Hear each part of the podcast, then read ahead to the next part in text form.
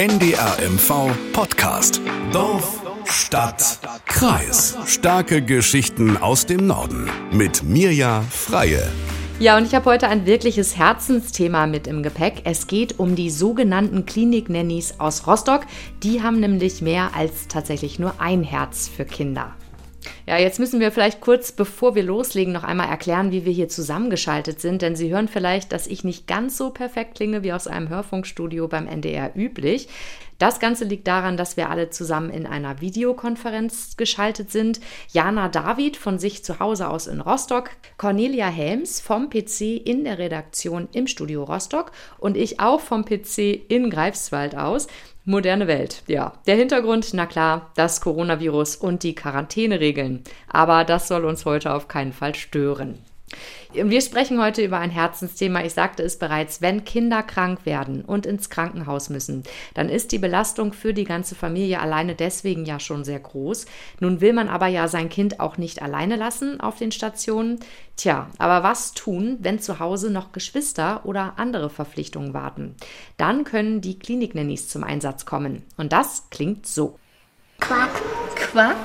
Gehen wir jetzt als Frosch? Oh Gott, das kann ich gar nicht mehr. Welche Farbe willst du sein? Damit blau. Oh, ich steh, jetzt stehe ich schlecht. Jetzt stehe ich schlecht. Glück gehabt. Na, du musst ziehen, ne? Du Gangster, du. Nee, nee, nee, nee, nee, nee. Nee, nee, nee, nee, wir halten uns an die Regeln. Das ist mein Spiel. Ich habe schon fünf Treffer. Ich habe 15 Punkte, Mann. Was? 18 Punkte. Wie geht das denn? Das ist nur noch ein Kampf zwischen uns beiden, würde ich sagen. Ja, gewonnen. Wenn man äh, so Besuch kriegt, so wie jetzt auch, und man wirklich nicht nur alleine im Zimmer sitzt und äh, sich alleine beschäftigt mit Spielen, Telefonieren und sowas, sondern äh, beschäftigt wird, das ist schon cool. Ja, noch sind die Klinik-Nannies ein Modellprojekt aus Rostock, aber schon ganz bald wird es sie wohl auch am Uniklinikum in Greifswald geben. Was dahinter steckt, werden Sie in dieser Folge alles ganz genau erfahren. Ich spreche heute über das ehrenamtliche Projekt mit der Reporterin Cornelia Helms aus dem Ostseestudio Rostock und mit Jana David. Sie ist Medizinerin, war als Medizinstudentin Mitglied im Organisationsteam und ist jetzt Vereinsvorsitzende im bundesweiten Verein namens Tommy nicht allein. Hallo erstmal. Hallo. Hallo auch von mir. Ja, das Erste, was ich mich jetzt tatsächlich beim Beschäftigen mit den Klinik-Nannies gefragt habe, das war Tommy nicht allein. So ist ja der Name offiziell. Aber wer ist denn eigentlich Tommy und warum heißt der ganze Verein nach ihm? Ja, Tommy war das allererste Kind, was von Blockpraktikanten betreut wurden. Noch gar nicht unter dem Gesichtspunkt ähm, dieses Projektes, sondern einfach er war alleine und Studenten waren auf Station und haben sich ihm angenommen. Und äh, aus dieser Idee zu sagen, Mensch, wir kümmern uns um die Kinder, wenn sie alleine sind, weil die Schwestern oft keine Zeit haben, aus dieser Idee entstand praktisch das Projekt Tommy nicht allein. Und dieser Junge hieß eben Tommy. Und wer genau ist denn eigentlich auf die Idee gekommen? Das waren ähm, vier Studenten, die im Blockpraktikum sind. Das müssen wir absolvieren, so im neunten Semester in der Pädiatrie.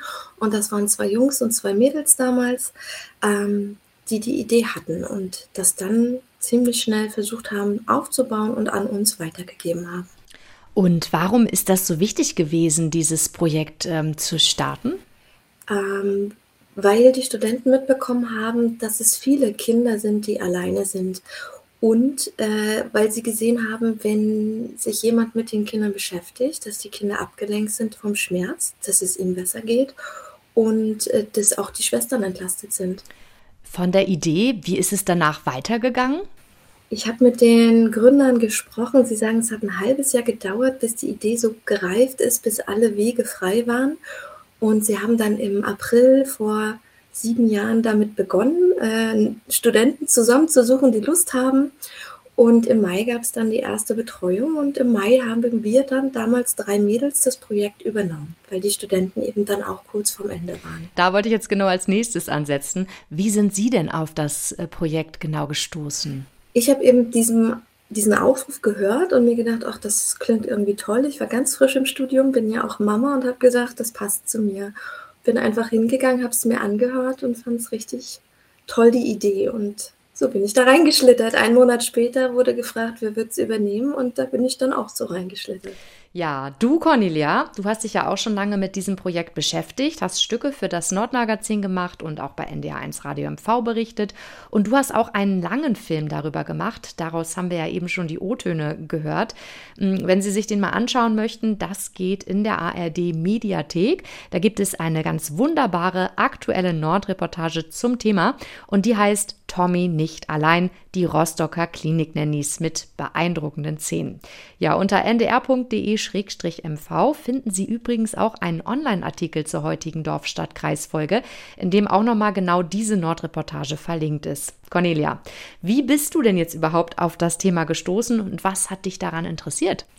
Na, das erste Mal habe ich von den Klinik-Nannies gehört, als sie sich, äh, als sie für den Ehrenamtspreis in MV vorgeschlagen waren. Und da habe ich, äh, vorher habe ich es wirklich noch nicht gehört und da habe ich gedacht, ach, das ist ja ein tolles Projekt. Und dann bin auch relativ schnell mit Jana ins Gespräch gekommen, habe mit ihr telefoniert, wir haben uns getroffen und ich war wirklich total begeistert. A, weil dieses Projekt natürlich, sowas gibt es, gab es in Deutschland einfach noch nicht. Und es ist so emotional und toll, was die da auf die Beine stellen. Und ich war auch sehr beeindruckt von äh, Jana David selbst, weil ich meine, sie studiert Medizin, ist selber Mutter und jeder, der weiß, was so ein Studium äh, an Zeit frisst, ich habe immer nur gedacht, wie macht sie das? Also das ist wirklich verrückt. Und ja, ich war da mit großer Begeisterung ähm, dabei und ja, seitdem haben wir uns eigentlich auch nicht mehr aus den Augen verloren. So. Ja, also das war tatsächlich die Frage, die ich auch, die ich mir auch gestellt habe beim Angucken deines Films. Also, äh, wie machen Sie das, Frau David, das alles zusammen unter einen Hut zu bringen? Ich meine, wenn man schon eines davon macht, Medizinstudium alleine würde ja schon reichen, um den Tag gut zu füllen. Aber dazu sind Sie noch Mutter und dann auch noch dieses ehrenamtliche Engagement. Wie bekommt man denn das alles unter einen Hut? Ähm, kann ich gar nicht sagen. Ich habe einfach ähm, geschaut, welche Vorlesungen waren wichtig, welche konnte ich streichen, wie das so ist, und äh, die Zeit dann optimal genutzt. Ähm, der Kleine ist ja in der Schule, auch in der Ganztagsschule, ist da sehr glücklich und gut aufgehoben und deswegen konnte ich am Tag die Arbeit dort übernehmen. Am Nachmittag bis abends hatte ich Zeit für mein Kind, bis er im Bett war und dann habe ich nachts gelernt. So war so die Tagesstruktur, ja. Apropos Tagesstruktur, wie sieht eigentlich so der Alltag einer Klinik-Nanny aus? Ja, der ist sehr ähm, verschieden. Es kommt ja immer ganz drauf an, ob wir ganz kleine Kinder haben, die wirklich ähm, noch ganz, ganz früh geboren sind oder ob wir große Jungs haben, mit denen wir wirklich zocken. Ähm, wir haben viele kleine Kinder jetzt drin gehabt, wo wirklich so eine Klinik-Nanny ins Krankenhaus kommt und mit den Babys einfach kuschelt und für sie da ist. Also manche Nannies saßen vier Stunden, die haben das auch selber sehr genossen. Und bei den großen Kindern, da geht es eher schon ab, wie wir auch in dem O-Ton vorhin gehört haben. Da wird über den Flur gekrabbelt oder gezockt oder ja, da ist man auch ganz schön ausgepowert nach so ein, zwei Stunden. Wie viele Klinik-Nannies gibt es derzeit? Aktuell sind wir in Rostock 133 Nannies. Und wie ist so die Zusammensetzung von Männern und Frauen? Ähm, ich würde sagen 95 Prozent Frauen, obwohl die Männer sind im Kommen. Und das muss ich wirklich sagen, die machen das toll und die nehmen auch nicht nur die großen Kinder, sondern wir haben auch eine Nanny oder Manny heißen die dann. Ähm, die, dieser junge Mann, der kümmert sich wahnsinnig toll um die kleinen Babys und es ist total schön zu sehen, wie er die kleinen Mäuse kuschelt. Ja, ja wir haben noch einen O-Ton mitgebracht. Eine von ihren äh, Mitmachenden ist ja auch Gesangsstudentin, Theresa Tschunke. Hören wir doch mal rein. Ich möchte gerne etwas Sinnvolles, Gutes tun. Also ich bin so wahnsinnig dankbar, dass ich halt das studieren darf, was ich immer wollte. Und das macht mich so glücklich. So, man muss nicht immer die ganze Welt retten, man kann einfach bei sich anfangen und ich wohne hier und deswegen möchte ich gerne hier irgendwie was geben, so, ja. Diesen Aspekt, den fand ich auch total schön, dass man irgendwie in seiner Region was zurückgeben möchte, muss ich mal wirklich sagen. Ähm, noch etwas, was ich aus dem Film erfahren habe. Da haben sie gesagt, sie waren ja selbst als Kind sehr lange im Krankenhaus und sehr lange Zeit alleine. Das ist ein Schicksal, was wir übrigens beide teilen. Mir ging es auch so. Ich musste immer sehr lange und über Wochen im Krankenhaus bleiben, in einer Rheumaklinik.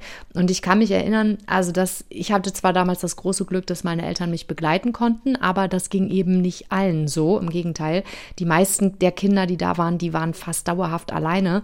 Und das war teilweise teilweise ganz schön einsam. Und auch da wäre es natürlich schon toll gewesen, wenn es so was Schönes gegeben hätte. Warum hat denn das wohl so lange gedauert? Ja, das habe ich mich auch gefragt, aber es gibt verschiedene Strukturen äh, von Kliniken. Wie gesagt, in der DDR war es so, dass die Eltern nicht mit durften. Ich weiß, meine Mama stand immer an der Scheibe draußen und durfte einfach nicht rein. Ähm, sie war jeden Tag da, aber ich habe es eben nicht gesehen, dass sie dort stand und sie konnte auch uns nur durch die Scheibe sehen. Ähm, dann kam ja auch die Wende, da waren, glaube ich, viel Umstrukturierung. Ich weiß, in einigen Kliniken gibt es Erzieher oder gab es auch bei uns mal Erzieher ähm, in der Klinik, die praktisch diese Aufgabe übernommen haben, aber die gibt es schon Jahre, ich glaube Jahrzehnte nicht mehr.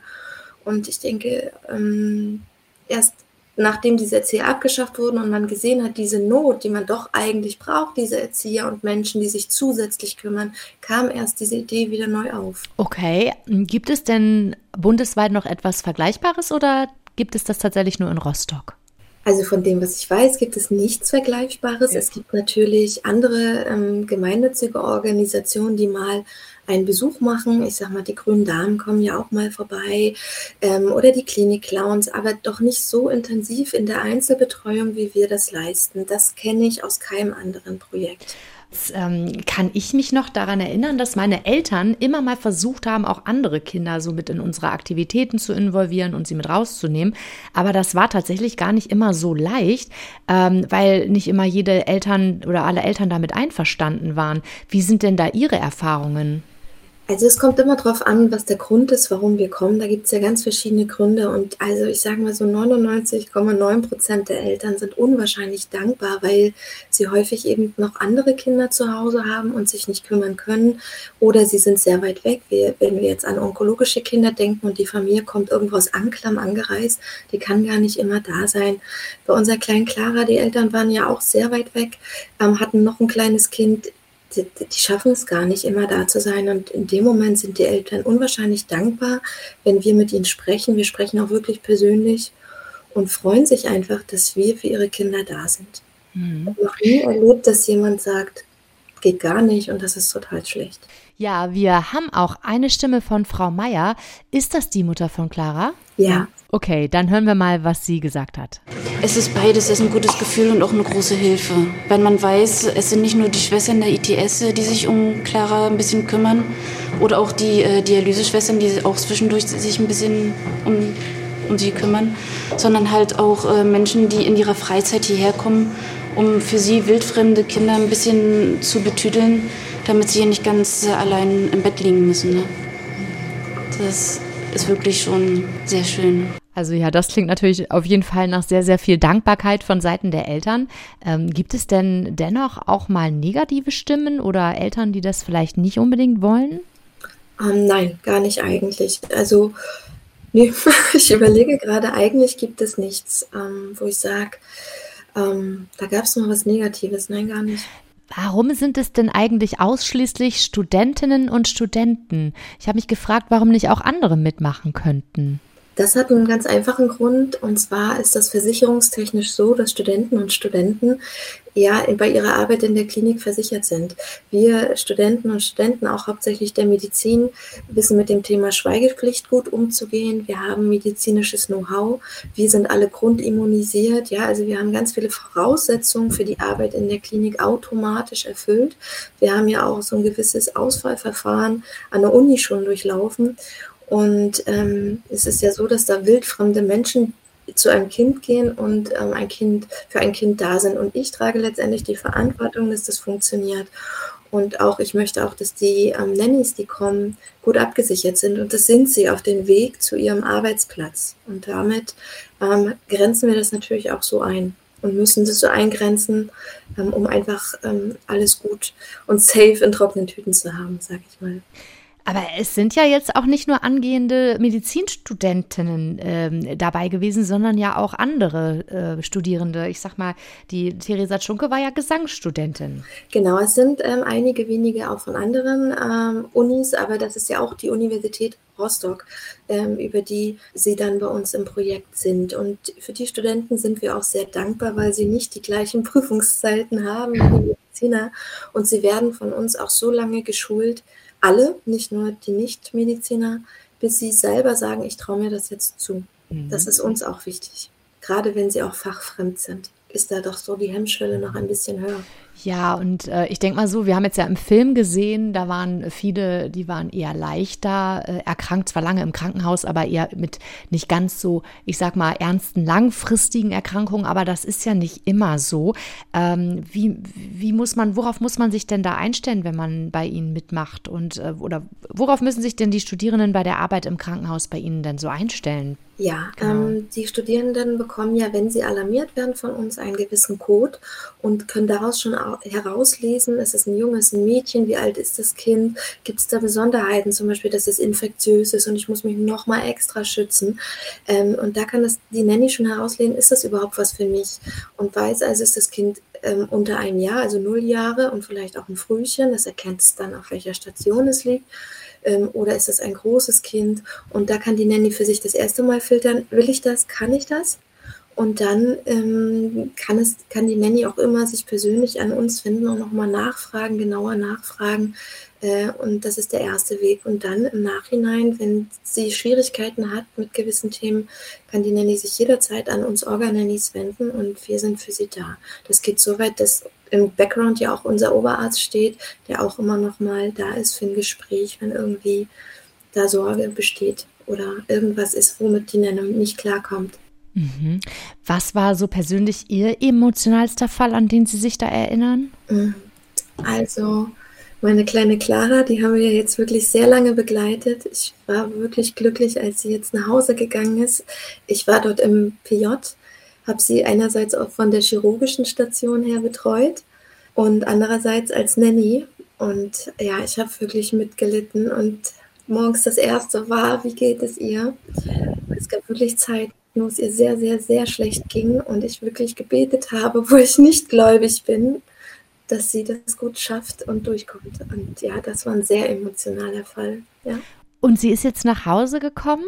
So ganz frisch? Sie ist jetzt vor vier Wochen in die Reha gekommen und ist jetzt seit einer Woche zu Hause. Ja, da sind wir sehr glücklich. Das ist aber auch schön. Das ist doch auch das Kind, das ihr betreut habt, Cornelia, oder? Ganz genau. Die haben wir begleitet in dem Dokumentarfilm, genau, oder in der Reportage. Ja, Cornelia, jetzt musst du mal erzählen. Ähm, du hast es ja vielleicht mit ein bisschen mehr Abstand betrachten können, aber ich meine gerade sowas wie Clara. Wie bist du denn da jetzt emotional mit umgegangen? Was war so dein prägendstes Erlebnis? War das Clara? Na, die kleine Clara, das berührt total. Ich bin auch Mutter. Ich habe drei Kinder und ich bin wirklich auch jeden, jeden Tag von den Dreharbeiten nach Hause gekommen und habe gedacht, wie dankbar wir eigentlich alle sein können, dass wir gesund sind und dass wir gesunde Kinder haben. Also das nimmt man oft im Alltag so als selbstverständlich hin, aber das ist gar nicht so selbstverständlich, wie dieser Film gezeigt hat. Und na klar, das berührt ganz doll. Und ich habe eine ganz große Hochachtung vor den äh, vom medizinischen Personal, vor allen Dingen auch von den Schwestern und auch von den Klinik-Nannies bekommen, weil das ist wirklich so wichtig, äh, auch für diese kleine Clara damals. Da war sie, als wir gedreht haben, glaube ich, vier Monate alt. Da haben die Schwestern auch gesagt, wie wichtig das einfach ist, dass die Körperkontakt hat. Die ist auf die Welt gekommen und jeder, der selbst ein Kind hat, der nimmt sein Kind als erstes auf den Arm. Das ging da nicht. Und das ist natürlich hoch emotional, wenn man sich das irgendwie selbst vorstellt und dann zu sehen, dass die Schwestern und die Klinik-Nannies dabei helfen, dass das Kind Körperkontakt lernt und damit natürlich auch die Eltern unheimlich entlastet. Also es war sehr, sehr emotional, diese Dreharbeiten aber es war natürlich auch ganz schön zu sehen, was alles möglich ist. Und wenn man dann hört, äh, jetzt das Kind ist wieder zu Hause, das ist natürlich toll. Ja, war denn auch das dein prägendstes Erlebnis? Oder gab es da vielleicht auch andere Kinder oder andere Fälle, die dich äh, emotional gepackt haben? Hm, ach, es gab ganz viele. Also ich fand, da waren natürlich auch, die waren ja auch alle so goldig. Da waren so kleine Jungs, die irgendwie im Urlaub äh, sind nach an die Ostsee gefahren und dann kriegt man eine, eine, eine Blinddarmentzündung und also ganz, ne, aber wer mich auch wirklich sehr, sehr berührt hat, das war wirklich der Medizinstudent Yamen. Yamen Vital, der ist aus Syrien gekommen als 19-Jähriger nach Deutschland, der sich da un, unheimlich engagiert und der äh, wirklich mit so einer großen Freude auch äh, diese Arbeit macht und der uns auch im Film erzählt hat, warum er Medizin studiert hat. Dass er gesagt hat, ich komme aus einem, aus einem Land, da ist Krieg und da musste man sich entscheiden, möchte ich Menschen töten oder möchte ich Menschen heilen? Und er hat gesagt, da stellt sich diese Frage gar nicht. Und deswegen ist er Medizin, also hat er Medizin studiert und macht dann auch noch diese Arbeit auch ehrenamtlich nebenbei. Das fand ich schon der hat mich auch sehr be berührt, dieser junge Mann. Ja, wirklich eine sehr beeindruckende Persönlichkeit, total sympathisch. Ähm, jetzt nochmal an Sie, Frau David. Wie gehen Sie denn damit um, wenn es dann doch mal ernst ist und ein Kind es vielleicht nicht schafft? Ähm, das ist tatsächlich auch schon einige Male passiert, zum Glück sehr, sehr selten. Aber ähm, ja, wie gehe ich damit um? Ich bin traurig und ähm, die Trauer darf man auch zulassen. Das ist auch total wichtig. Ähm, und dann versuche ich mir zu sagen, ich habe die Zeit, die ich mit dem Kind verbracht habe, dem Kind so angenehm wie möglich gemacht, die Zeit, die dem Kind verblieben ist. Und das tröstet mich irgendwie, dass ich irgendwie dem Kind von mir aus alles geben konnte, was ich hätte machen können. Und ähm, den Rest, das braucht so ein bisschen Zeit. Wir reden dann auch im Team darüber und ähm, ja, mit der Zeit ähm, wird es besser. Aber traurig bleibt es immer. Ja, wir haben eine Podcast-Folge von Dorf, Stadt, Kreis auch schon einmal diesem Thema gewidmet. Die Folge 69, moderiert von meiner Kollegin Annette Even. Trauer kann auch bunt sein. Das ist eine sehr emotionale und ganz beeindruckende Folge über neue Wege im Umgang mit dem Tod und mit Beerdigung, falls es dann doch mal so weit kommt. Hören Sie da doch unbedingt mal rein.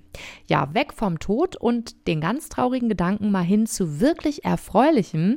Frau David, Ihr Verein hat, das kann man ja wohl so festhalten, echt Vorbildfunktion und wird hier in Mecklenburg-Vorpommern, aber auch überregional stark beachtet. Tommy nicht allein ist deswegen inzwischen schon mehrfach aus ausgezeichnet worden.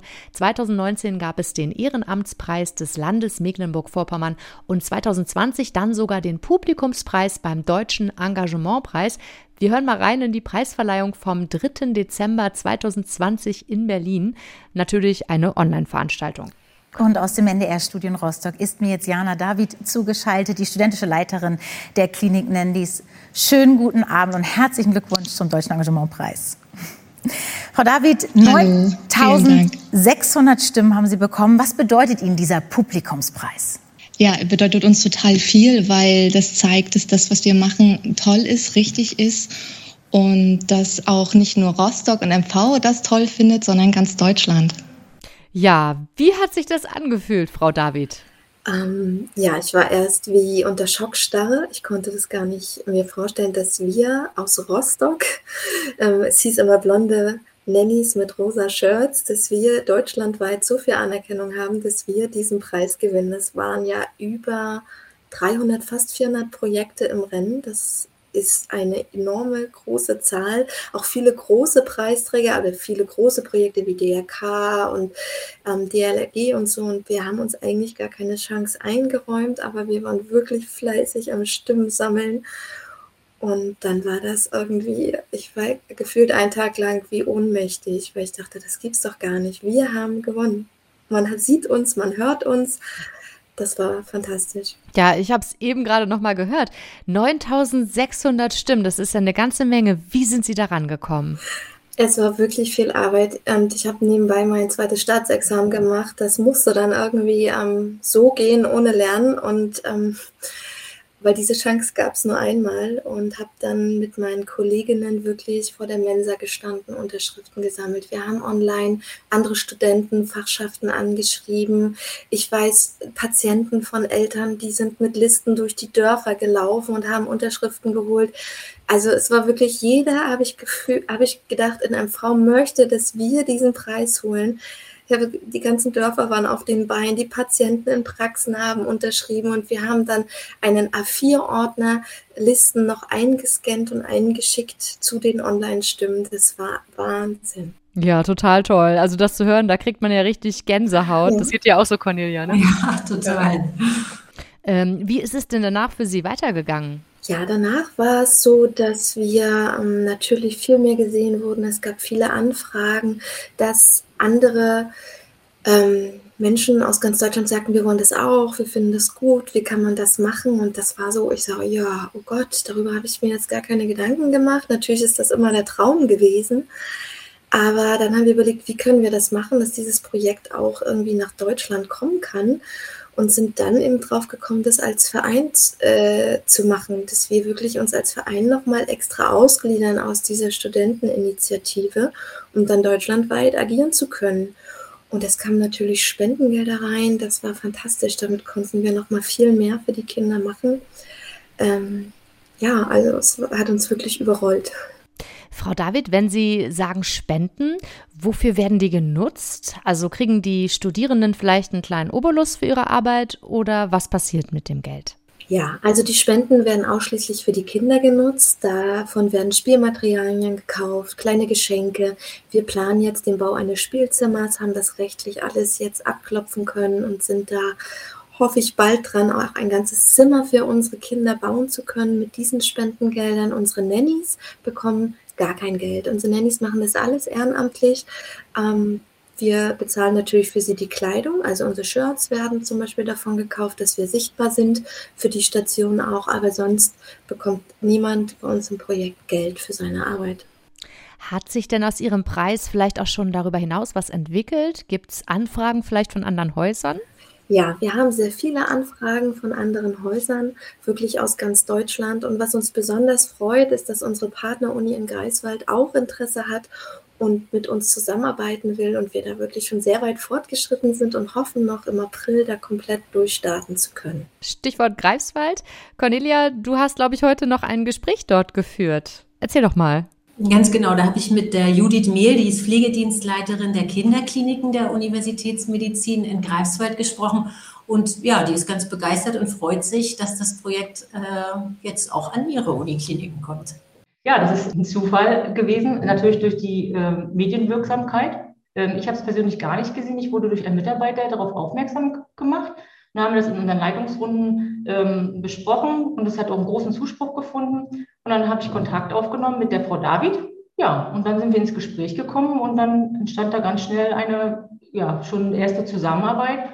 Und den ersten Termin haben wir fürs nächste Wochenende angesetzt, wo wir dann den ersten richtigen Vororttermin haben werden und uns die Klinik erstmal angucken, die Gegebenheiten, was kann man hier wie umsetzen, welche Strukturen liegen vor, ne, sodass dann äh, die Klinik ja nicht dann auch irgendwann hoffentlich dann in, ja, in die tatsächliche Arbeit starten können.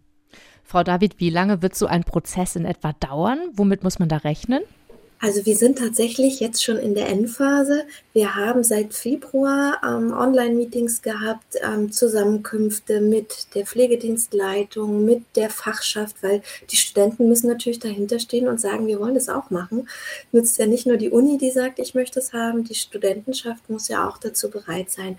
Und da liefen jetzt einige Meetings online und wir haben jetzt ähm, schon einige Sachen vorbestellt. Das heißt, also Kleidung ist schon da, das Telefon ist in Auftrag gegeben, so dass die wichtigsten Sachen da sind. Die ersten Spielzeuge sind schon gekauft, dass es wirklich zeitnah losgehen kann. Und jetzt bei unserem ersten Treffen dieses Wochenende schauen wir einfach, wo kann so ein Spieleschrank hin, wie ist die Gegebenheiten, wo sind die Stationen, was ist machbar, wie können die Studenten am besten zu ihrem zentralen Anlaufpunkt kommen. Und ähm, am 13.04. haben wir tatsächlich dann die große Veranstaltung mit allen willigen Studenten. Und dann kann es danach losgehen. Das klingt auf jeden Fall großartig. Cornelia, du hast das Projekt ja als Reporterin für den NDR immer wieder begleitet, wie wir schon hörten. Wie lief es denn eigentlich bei den Dreharbeiten so ab? Worauf musstest du da achten? Naja, die Dreharbeiten war, waren natürlich unter dem großen Schirm, Corona-Schirm zu, mhm. zu leisten. Das heißt, da war ich auch total dankbar, das muss ich auch mal wirklich sagen, dass die Universitätsmedizin, gerade die, die Presseleute da wirklich uns alle Türen und Tore aufgehalten haben. Das war wirklich toll. Das heißt, wir mussten uns natürlich irgendwie testen, wie das irgendwie alles klar ist, aber die haben wirklich alles möglich gemacht und natürlich auch das ganze Team rund um Jana David, die haben auch ähm, versucht, natürlich Eltern zu gewinnen, weil wenn ich in einer Situation bin, wenn ich ein krankes Kind habe und in der Klinik bin, dann kann ich mir auch vorstellen, dass ich das nicht so toll finde, dass da jetzt ein Kamerateam ankommt und sagt, hallo, können wir mal mit euch darüber sprechen. Das heißt, da brauchten wir ziemlich viel Recherchezeit, bis wir jemanden gefunden haben, der gesagt hat, ja, okay, das machen wir. Das hat, hat natürlich Jana David auch immer mitgeholfen, die immer gesagt hat, ach, die könnten, die, bei denen könnten wir mal fragen oder bei denen. Also es hat ein bisschen gedauert, aber dann haben wir ja die Frau Meier, die wir vorhin einmal schon im Ton gehört haben, gefunden, die Mama von der kleinen Clara. Und das war ja auch wirklich sehr, sehr berührend. Ja, und dann sind wir wirklich äh, auch manchmal durch die Station gestapft und haben geguckt, wer, welches Kind wird denn heute bespaßt. Die Eltern dann manchmal auch angerufen und gefragt, wäre das in Ordnung, wenn wir ihr Kind dabei filmen, äh, wenn heute die Klinik-Nannies kommen. Und da sind wir auch wirklich immer auf sehr, sehr offene Menschen gestoßen. So, das war schon wirklich ja, eine, eine schöne Dreharbeit, schöne Zeit. Wie lange habt ihr dafür gebraucht? Also so mit Drehtagen und so? Das würde mich auch mal interessieren. Na, wir drehen für so eine 30-Minuten-Reportage haben wir fünf Drehtage und wir haben das natürlich so ein bisschen gestreckt, dass wir auch eine kleine Entwicklung zeigen. Wir waren die ersten Male bei dem Treffen da von den vielen Kliniken, das war im Sommer noch und wir sind dann bis in den Ende September haben wir dann reingedreht, haben uns dann halt immer auch äh, so ein bisschen geguckt, dass etwas passiert, sich was verändert, wir auch drehen dürfen, es den Kindern auch gut geht. Wir hatten natürlich auch Situationen, wir wollten zum Beispiel einmal auf die Intensivstation, wo die kleine Clara liegt, und dann geht diese, diese Sicherheitsschleuse da auf und da kommt uns eine Schwester entgegen und winkt ab und sagt, raus mit euch, hier ist gerade Not am Mann, äh, ihr, wir können euch hier nicht gebrauchen. Und dann sagen wir natürlich, ja, dann, dann, dann drehen wir eben nicht.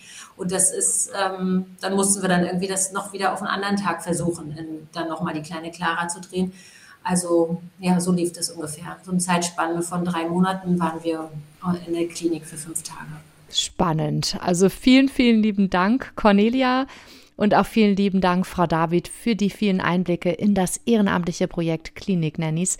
Vielen lieben Dank, Frau David, auch dafür, dass Sie sich überhaupt die Zeit genommen haben heute für den Podcast Dorf, Stadt, Kreis. Sehr gerne.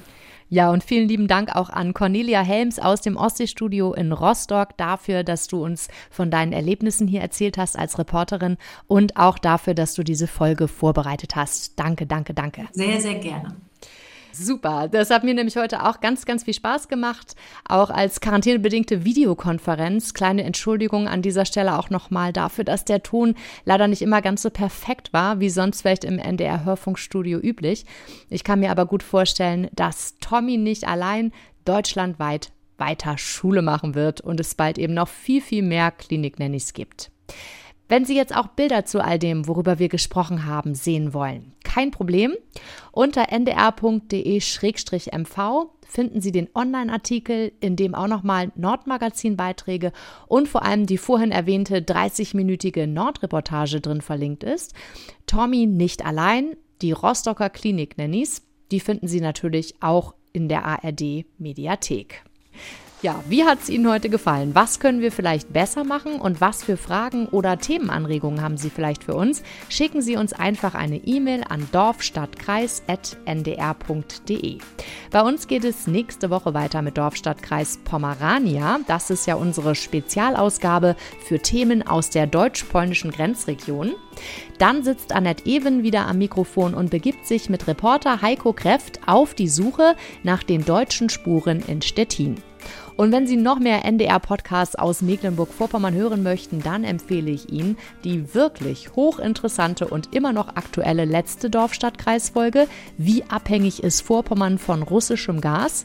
Und wenn es etwas unterhaltsamer sein soll, dann laden Sie sich doch mal Route raus, der Spaß beginnt herunter mit Heinz Galling und diesmal mit vielen, vielen, vielen Fischködern.